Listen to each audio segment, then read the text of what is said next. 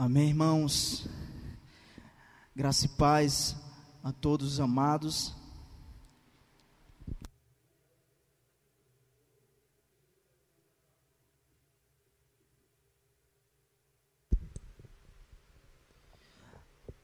Momento maravilhoso de louvor, de adoração, de engrandecimento do nome do Senhor. Acredito que todos sentiram a presença de Deus e da necessidade que nós temos de continuar a obra do Senhor. Então, que o Senhor ele possa nos abençoar, possa nos estar, estar nos dando direcionamento e nos encorajando a continuar essa obra maravilhosa. E eu convido meus irmãos para que os, os amados possam abrir as suas Bíblias na primeira carta aos Tessalonicenses, primeira carta do apóstolo Paulo aos Tessalonicenses, no capítulo 5 texto importantíssimo, um texto esclarecedor e que nos dá um direcionamento no caminho que nós estamos andando com o Senhor. Primeira carta de Paulo aos Tessalonicenses, capítulo 5, do versículo 1 ao versículo 11. Diz assim: Irmãos, quanto aos tempos e épocas, não precisamos acrescentar-lhe ou escrever-lhe, pois você mesmo sabe perfeitamente que o dia do Senhor virá como ladrão à noite, quando disserem paz e segurança, quando disserem paz e segurança, a destruição virá sobre eles de repente, como as dores de parto a uma mulher grávida, e de modo nenhum escaparão.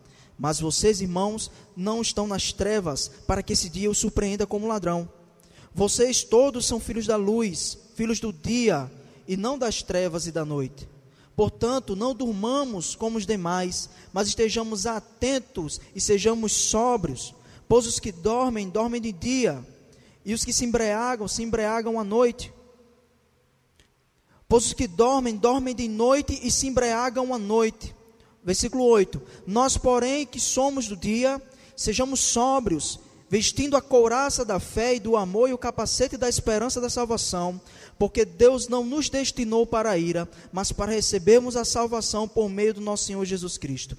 Ele morreu por nós para que quer estejamos acordados, quer dormimos, quer dormindo, vivamos unidos a ele. Por isso, exortem-se e edifiquem-se uns aos outros, como de fato vocês já estão fazendo. Oremos ao Senhor para que ele nos dê direcionamento e entendimento dessa palavra. Soberano Deus, Pai eterno, muito obrigado a Deus pelo que o Senhor tem feito, muito obrigado a Deus pela oportunidade de aprendermos um pouco mais a tua palavra, de ouvirmos, de refletirmos um pouco mais a tua palavra, que o Senhor abra o nosso entendimento, o nosso coração, ó Pai, que o Senhor transforme nossas vidas através da palavra que o Espírito Santo vai revelar esta noite. Essa oração te pedimos em nome de Jesus. Amém. Irmão, nós estamos diante de um texto desafiador para a igreja, diante de um texto que foi escrito há dois mil anos atrás. Acredita-se que a primeira carta aos Tessalonicenses ela foi a primeira carta do Novo Testamento, escrito por volta do, dos anos 50. E graças a Deus, esse método que o apóstolo Paulo iniciou de, de ensinar, de instruir, de exortar a igreja por meio de cartas nos ajudou muito, porque hoje nós temos acesso às Escrituras, Hoje nós temos acesso a essas cartas que foram escritas na nossa língua e devemos agradecer a Deus por isso, por ter chegado até nós essa mensagem. Irmãos, a igreja de Tessalônica ela tinha algumas dificuldades, apesar de ser uma igreja bem assistida pelo, pelo apóstolo, ela tinha alguns questionamentos, e um dos seus questionamentos era sobre a vinda de Cristo, quando aconteceria, de que forma aconteceria, o que aconteceria com eles que estavam vivendo o evangelho, o que aconteceria com eles quando Jesus voltasse, o que aconteceria com aqueles que estavam mortos. Então o apóstolo Paulo ele vai instruir os amados da igreja de Tessalônica e lhes dá esperança.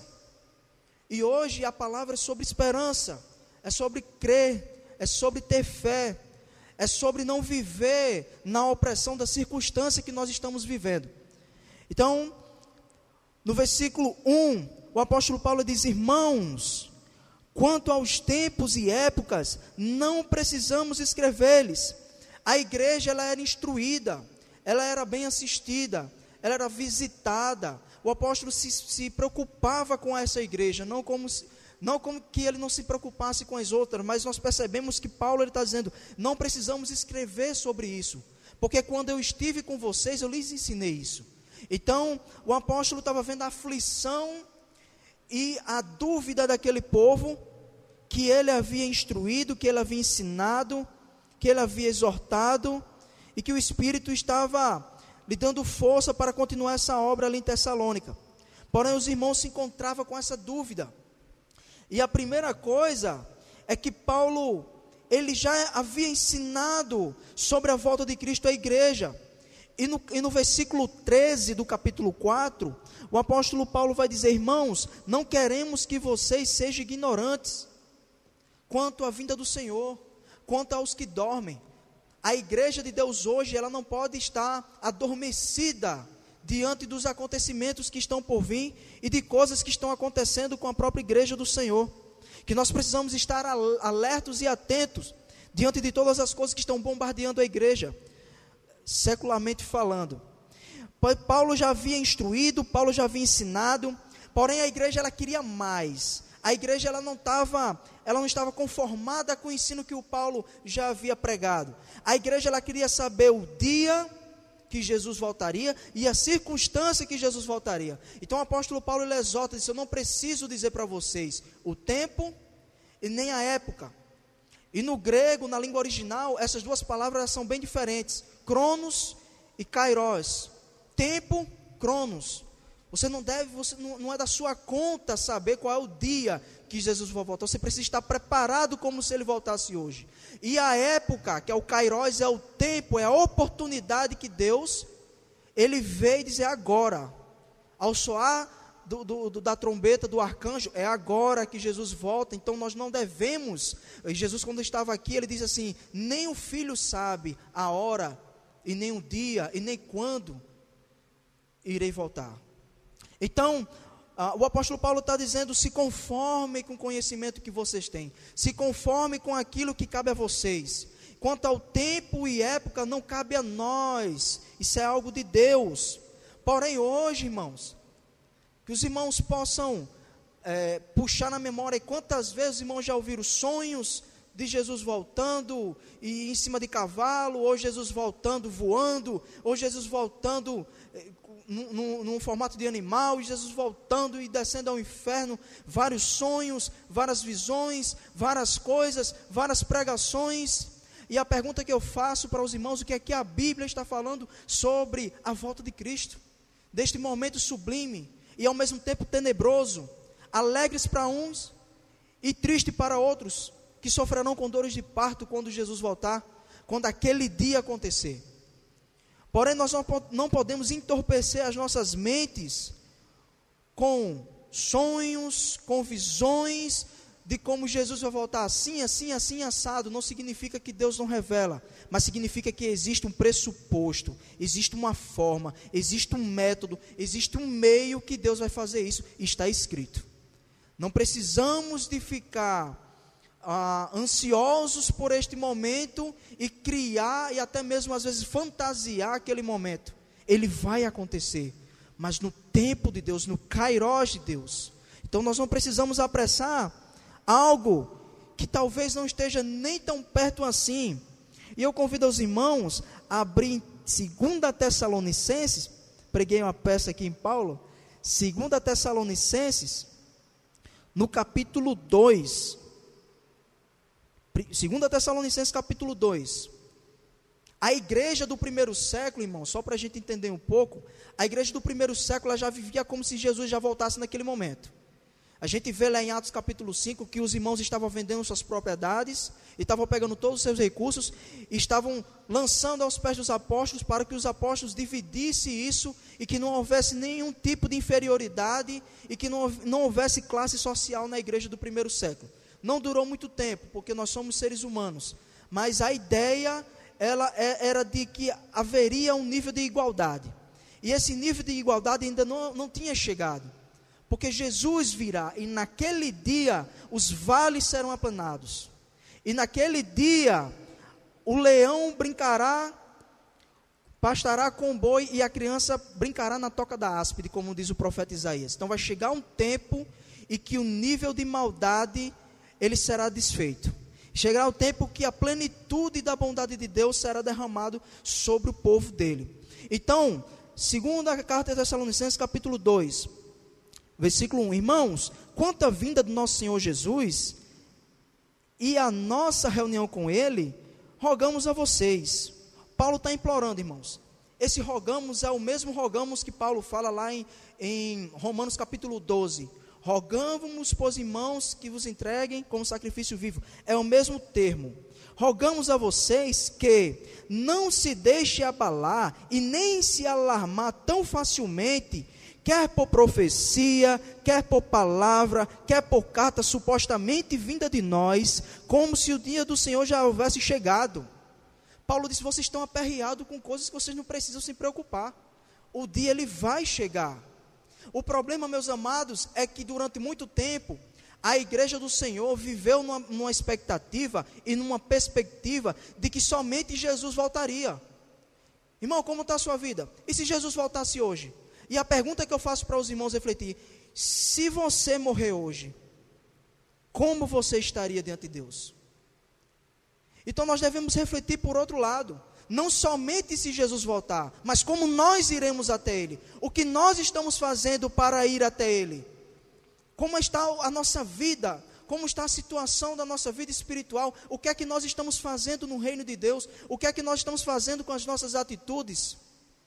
Não vivam somente na expectativa da volta, mas vivam também na expectativa da ida, porque tanto Ele pode vir primeiro, como nós podemos ir primeiro até Ele. Como está a nossa vida?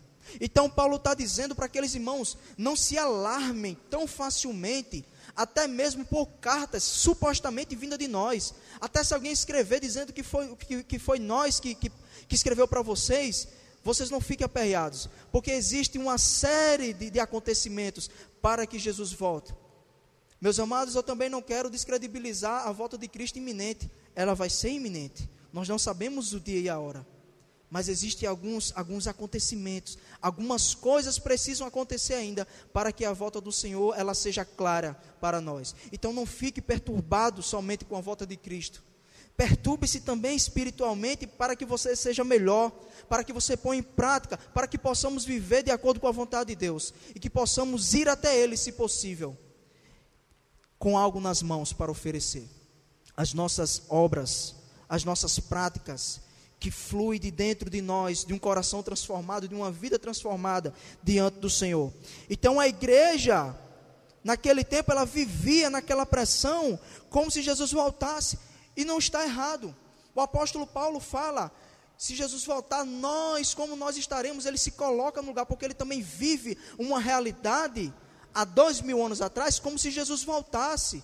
E nós hoje, agora, neste momento, temos que viver com essa expectativa da volta de Jesus hoje, mesmo que coisas ainda precisem acontecer para tal coisa ser realizada. Mas temos que viver como se Jesus voltasse hoje, porque a nossa vida é como uma neblina. Tiago fala que a vida é como vapor que aparece e depois desaparece. Nós somos frágeis. Nós não sabemos qual é a hora que nós iremos partir. E a igreja ela estava ela, ela estava sendo ensinada pelo apóstolo sobre os efeitos do dia do Senhor na vida dos ímpios. Do versículo 2, Paulo fala: Pois vocês mesmos sabem perfeitamente que o dia do Senhor virá como ladrão à noite. Quando disserem paz e segurança, a destruição virá sobre eles. Para os ímpios, meus amados, Jesus virá como um ladrão. O ladrão ele não avisa que vai invadir. O ladrão ele não dá sinal que ele vai arrombar a casa. Ele não dá sinal que vai lhe roubar. Ele vem de, de surpresa. E os ímpios serão pegos de surpresa, porque zombarão da volta de Cristo, porque não aceitarão a verdade, assim como nos de Noé. Mateus capítulo 24, Jesus vai falar aí: aquele dia será como os dias de Noé: comiam, bebiam, casavam-se e davam-se em casamento, até que veio o dilúvio e levou a todos. A vinda de Jesus vai ser como diz Noé. Noé, alguns estudiosos dizem que Noé passou 120 anos pregando. e ele foi descredibilizado. Aquele homem louco que construiu um barco gigante e que colocou animais para dentro da arca, entrou com sua família, porém aquela loucura se tornou uma realidade muito grande para aquele povo que não creram. Deus fechou a porta da arca e todo o povo pereceu. Toda a vegetação, todos os animais que ficaram fora da arca, toda a vida humana foi destruída. E tudo se fez novo a partir de Noé. E vai chegar um tempo em que tudo vai ser destruído e que o sistema mundano vai ser destruído, mas todos aqueles que, estarão, que estiverem dentro da arca, dentro da presença de Deus, dentro da vontade de Deus, não perecerão. E novos céus e nova terra e novas terras. Novos céus e nova terra será instaurada. Precisamos crer nisso. O apóstolo Paulo está confortando esse povo. Ele está dizendo que para os ímpios, Jesus virá como um ladrão, serão pegos de surpresa, porque não crerão e nem conhecem as promessas de Deus. O mundo estará num caos, numa perspectiva cristã. Nós iremos olhar para o mundo e dizer: Meu Deus, eu acho que vai acabar agora. Porém, o mundo, eles, eles se considerarão estar com paz, vivendo uma plenitude de paz e de segurança. Versículo 3: Quando disserem paz e segurança, a destruição virá sobre eles. De repente, como as dores de parto de uma mulher grávida, e de modo nenhum escaparão, sofrerão como dores de parto. O apóstolo Paulo ele usa essa figura de dores de parto, porque era, era a dor mais conhecida, mais comum da época, que era o sofrimento da mulher dar à luz. E ele está dizendo aqui que a recompensa dos ímpios, para aqueles que não creram, aqueles que zombam, que caçoam, que fazem pouco caso e, e, que, e que tratam com desdém o retorno de Jesus, eles perecerão e sofrerão como as mulheres de dores de parto, e de modo nenhum escaparão. A prerrogativa para que a volta de Cristo não seja como ladrão na noite, é crer na sua volta, é crer no seu nome, é crer que Ele é poderoso para fazer infinitamente mais aquilo que pedimos ou pensamos. Nós não podemos distratar a volta de Cristo, nós não, não podemos brincar com o retorno de Cristo, porque é onde vai separar o joio do trigo, porque é onde vai separar as ovelhas dos lobos, os santos e dos ímpios. E vai ser neste momento. Por isso que será alegria para uns e tristeza para outros. Por isso que será pulos para um e choro para outros. Por isso que será vida para uns e sepultura para outros. Esse dia ele definirá o destino de cada um.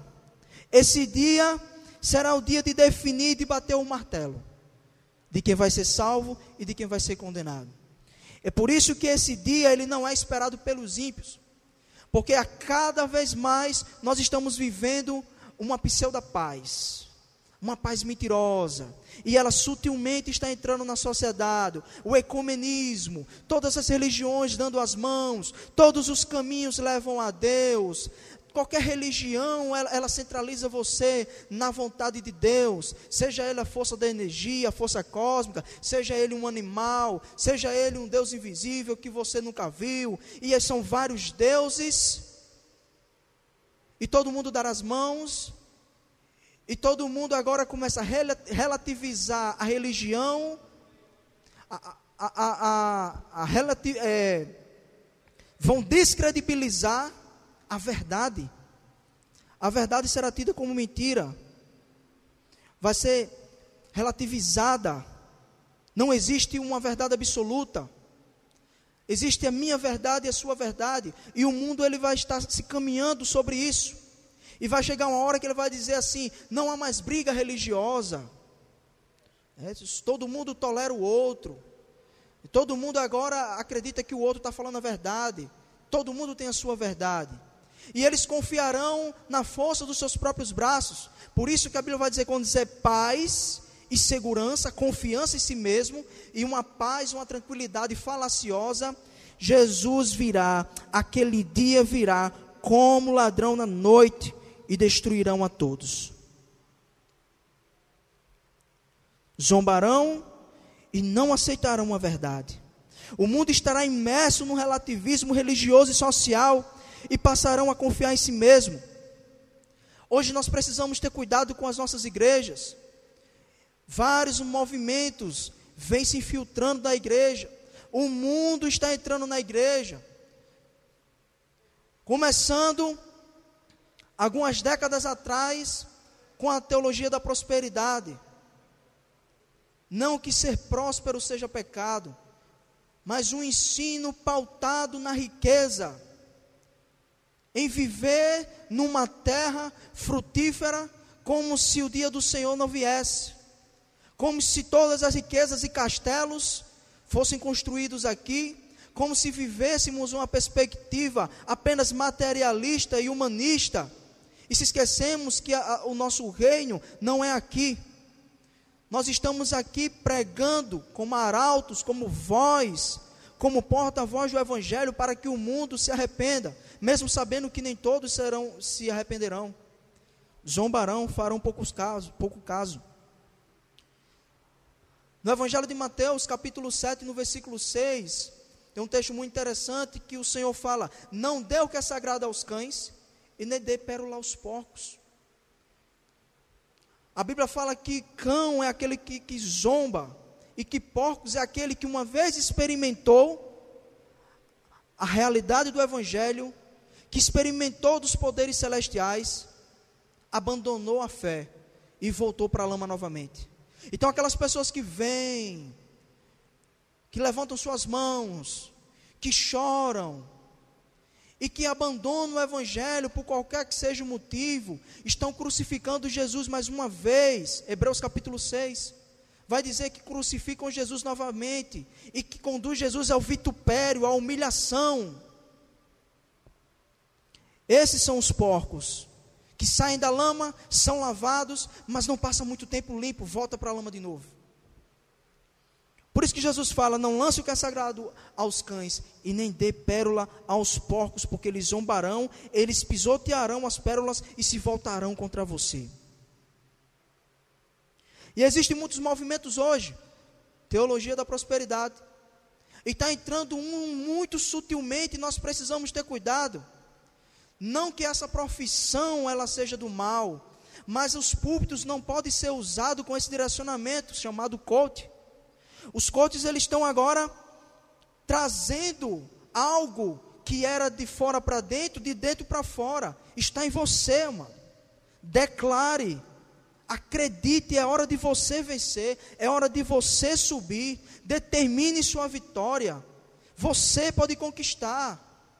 E de quebra, às vezes, entra Deus. Mas está dentro de você. Você é o centro do poder. Você é o centro do universo. E houve um que disse que o importante mais de tudo é você.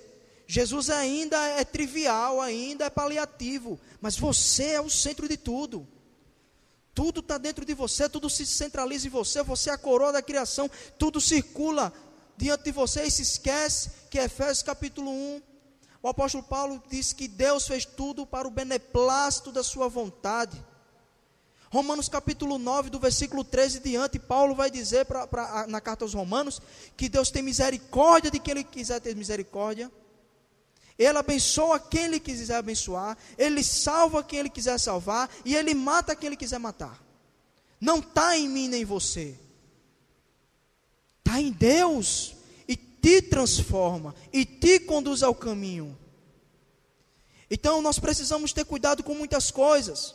O mundo está miscigenado, o mundo está aglomerado com a igreja. Nós precisamos ter cuidado com isso.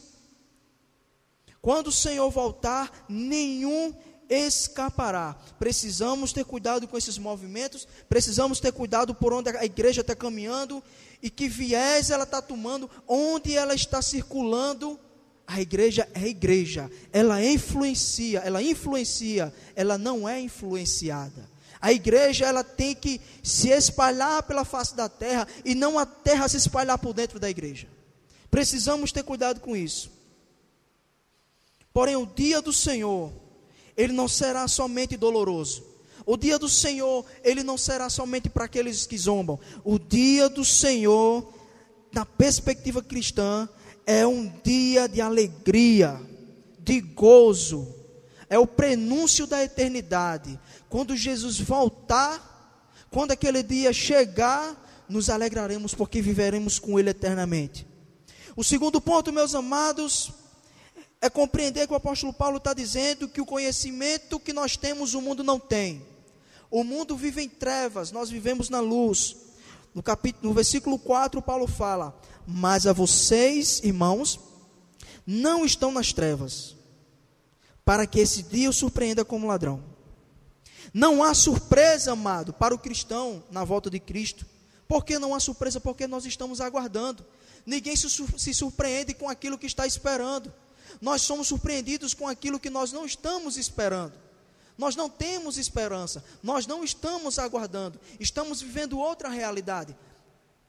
Aí nós somos surpreendidos. Mas a volta de Cristo, ela não pegará nenhum de surpresa.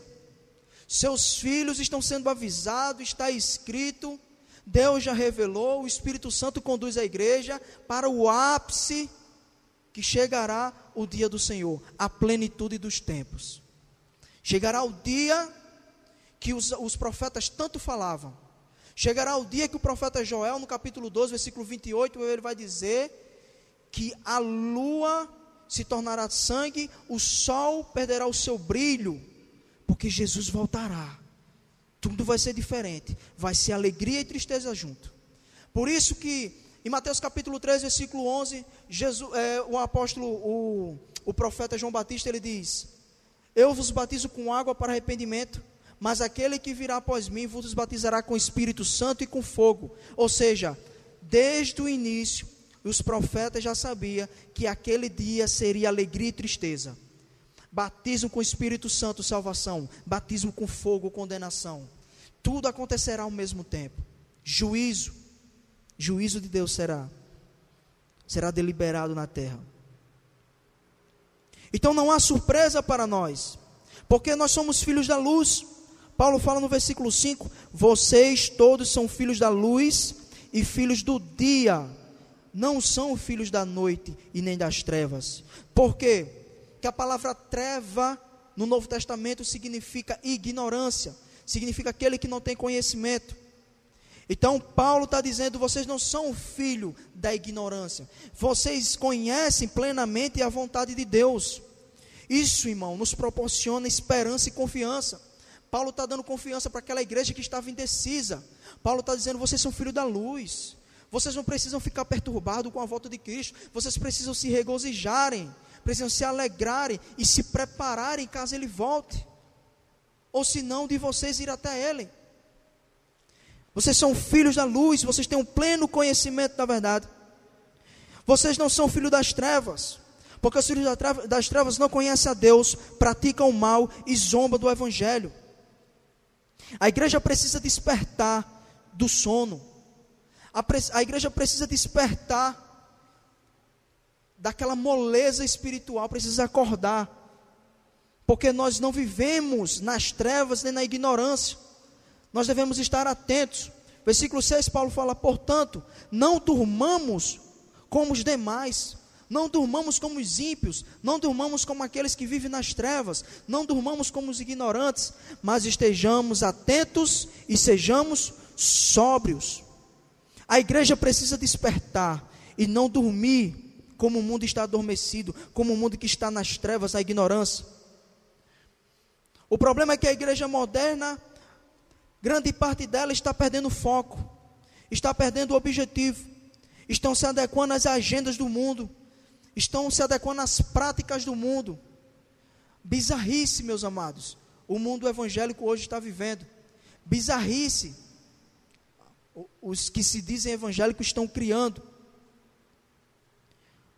Eu ouvi uma vez uma mensagem do, do pastor Augusto Nicodemos, e ele era dia dos pais, e ele, na sua introdução, na pregação, ele disse, falou um pouco sobre os pais, mas ele deixou algo bem claro nós não vamos interromper a exposição que nós estamos fazendo da carta para falar do Pai. Porque o dia dos pais foi criado pelo homem, mas a Bíblia não. Então nós vamos manter a nossa agenda. Se hoje é capítulo tal do livro, vai continuar sendo capítulo tal daquele livro.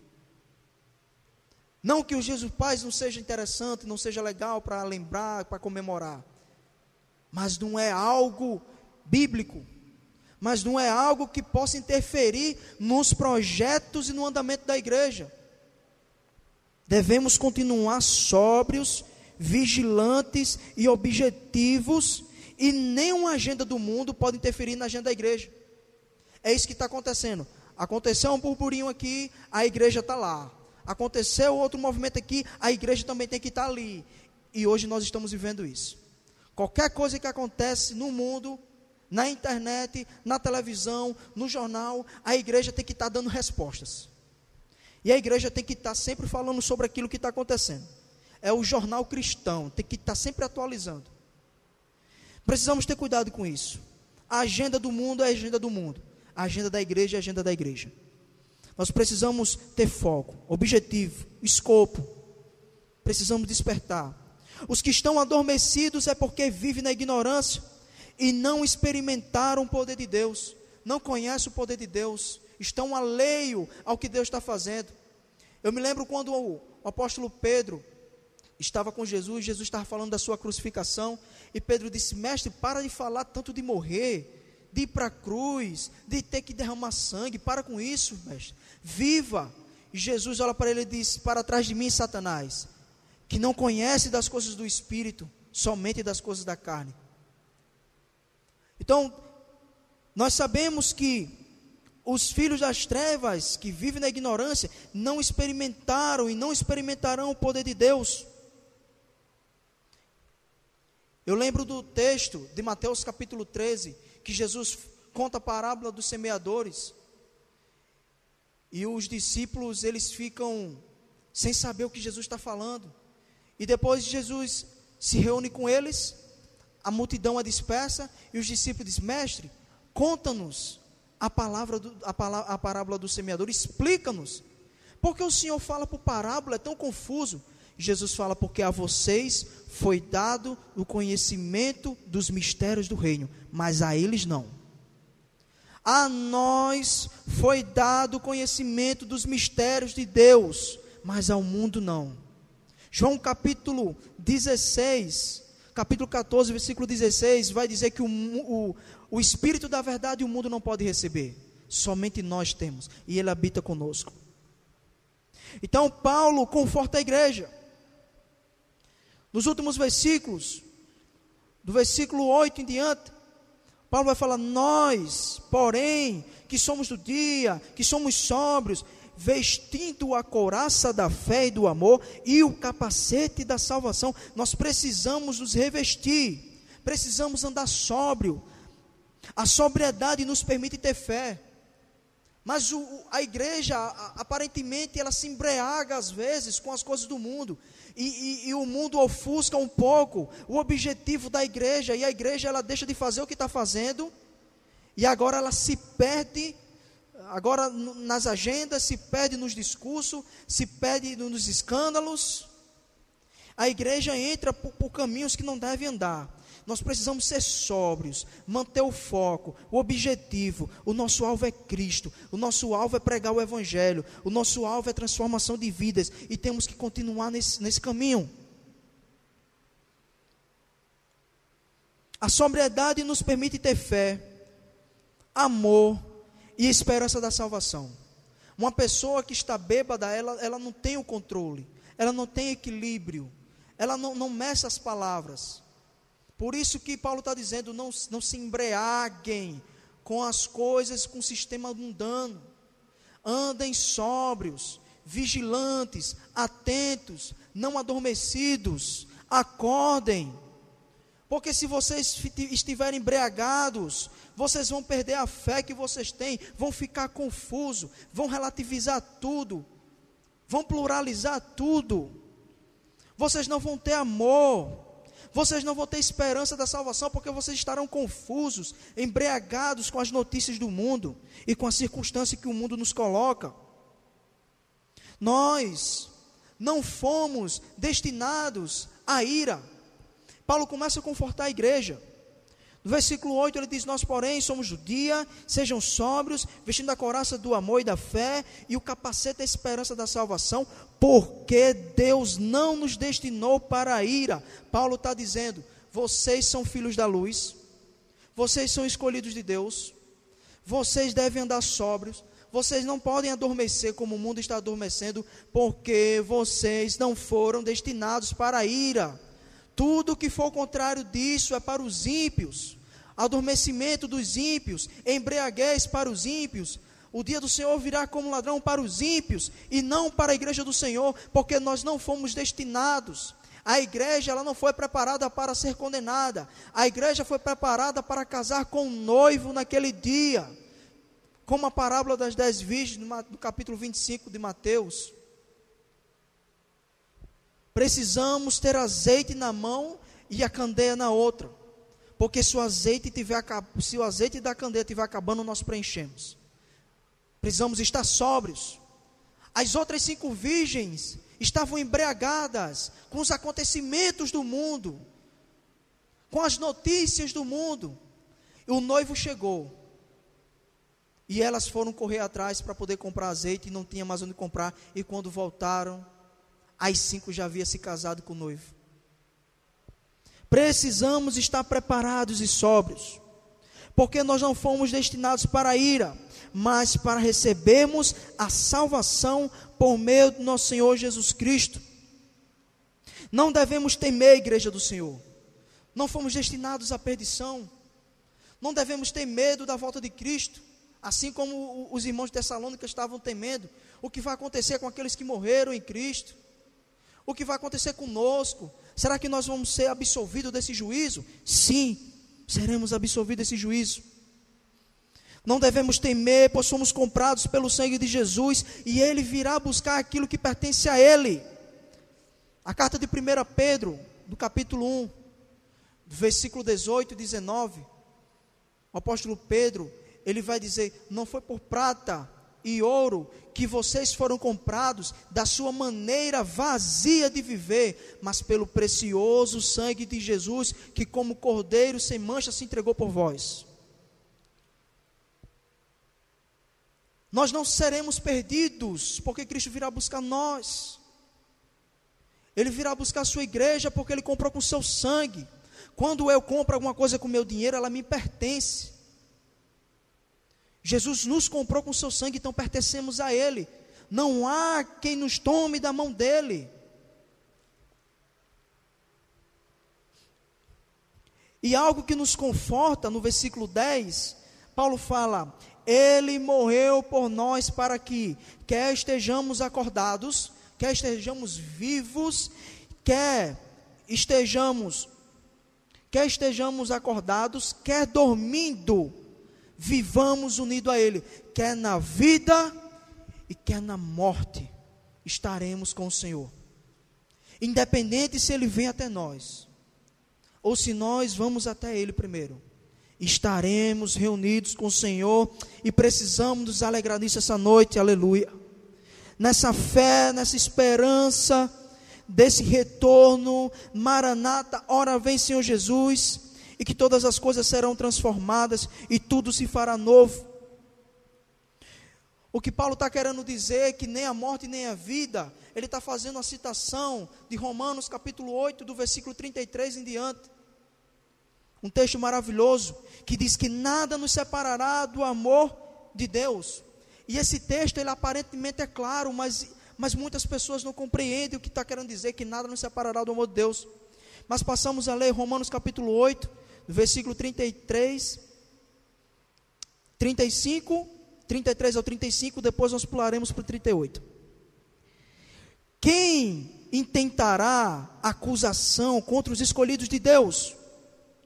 Paulo está dizendo: existe um povo escolhido por Deus, e que ninguém pode acusar eles, porque foi Deus quem escolheu, a autoridade máxima quem escolheu. É Deus quem o justifica. Sabe o que é justificar, amados? É quando alguém comete um delito e que a queixa é retirada e que a pena é paga e que a cédula de, vi, de, de dívida é rasgada e quando coloca seu nome no sistema tem um nada consta. Foi isso que Deus fez. Efésios capítulo 2, nos primeiros versículos, vai dizer que Cristo morreu por nós quando ainda éramos mortos em nossos delitos e pecados. Nós não fizemos nada para merecer esse amor. Nós não praticamos nada de bom para merecer a graça e a misericórdia.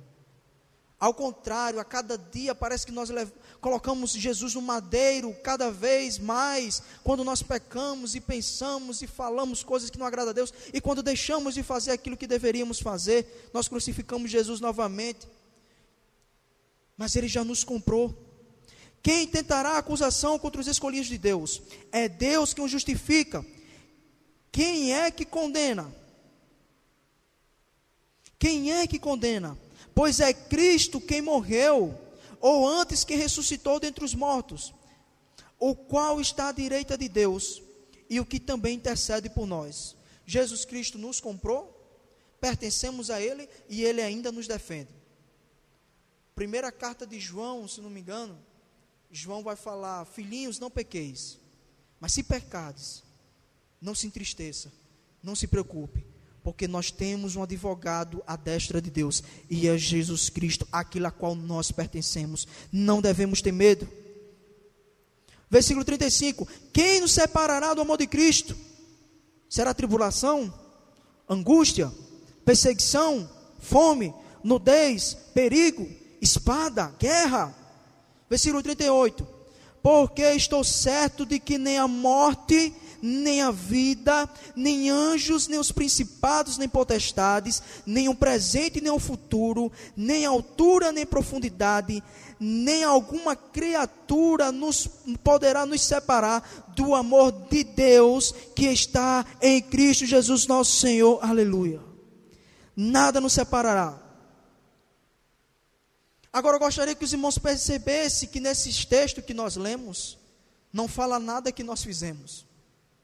Foi Deus que nos escolheu, foi Deus que nos justificou, que enviou seu filho Jesus para morrer por nós, e esse mesmo Jesus que morreu por nós, agora que pertencemos a Ele, que nos comprou, é o nosso advogado, e Ele diz que nada nos separará do amor que Ele tem por nós, porque a salvação ela é embasada no amor dele, não no nosso amor, porque se dependesse de nós amar a Deus, nosso, nosso relacionamento com Deus seria rompido constantemente de segundo em segundo. Mas o texto está dizendo que nada nos separará do amor que Deus tem por nós.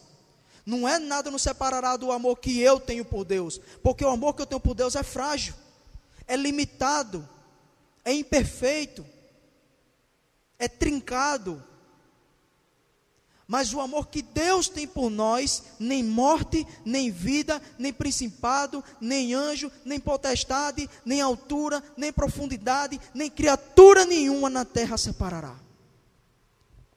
É por isso que Paulo está dizendo: confiem, não se entristeça, não sejam levados por todo vento de doutrina, não fique acreditando em todo tipo de profecia, em todo tipo de palavra, em todo tipo de, de postagem, no Instagram, na rede social. Paulo está dizendo: cuidado, abalize as escrituras, abalize as escrituras, ela é o nosso ponto.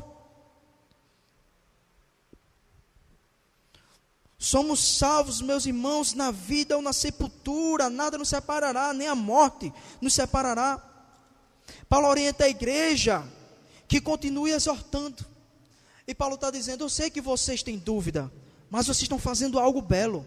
Vocês estão exortando e edificando um ao outro. Aí Paulo vai dizer: continue fazendo isto.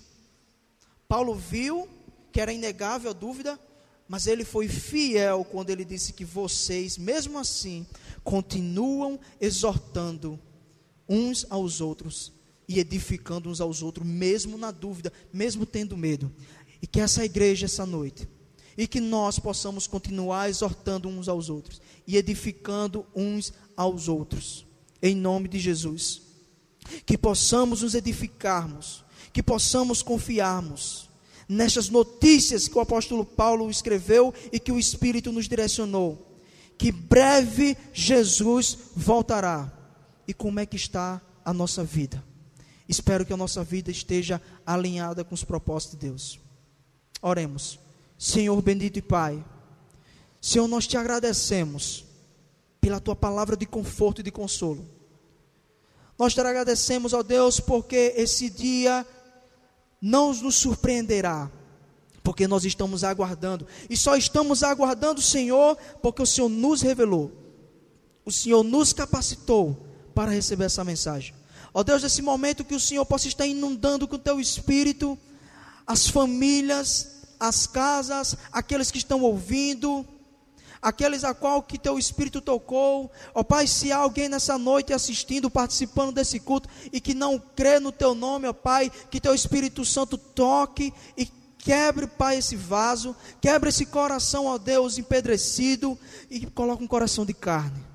E uma mente, ó Deus, uma mente frutífera, uma mente fértil, para que a mensagem, a semente do Evangelho seja plantada ali. Ó oh Deus, nos dá uma semana abençoada, que nós possamos ter força para matar o leão de amanhã. E essa oração te pedimos e te agradecemos em nome de Jesus. Amém.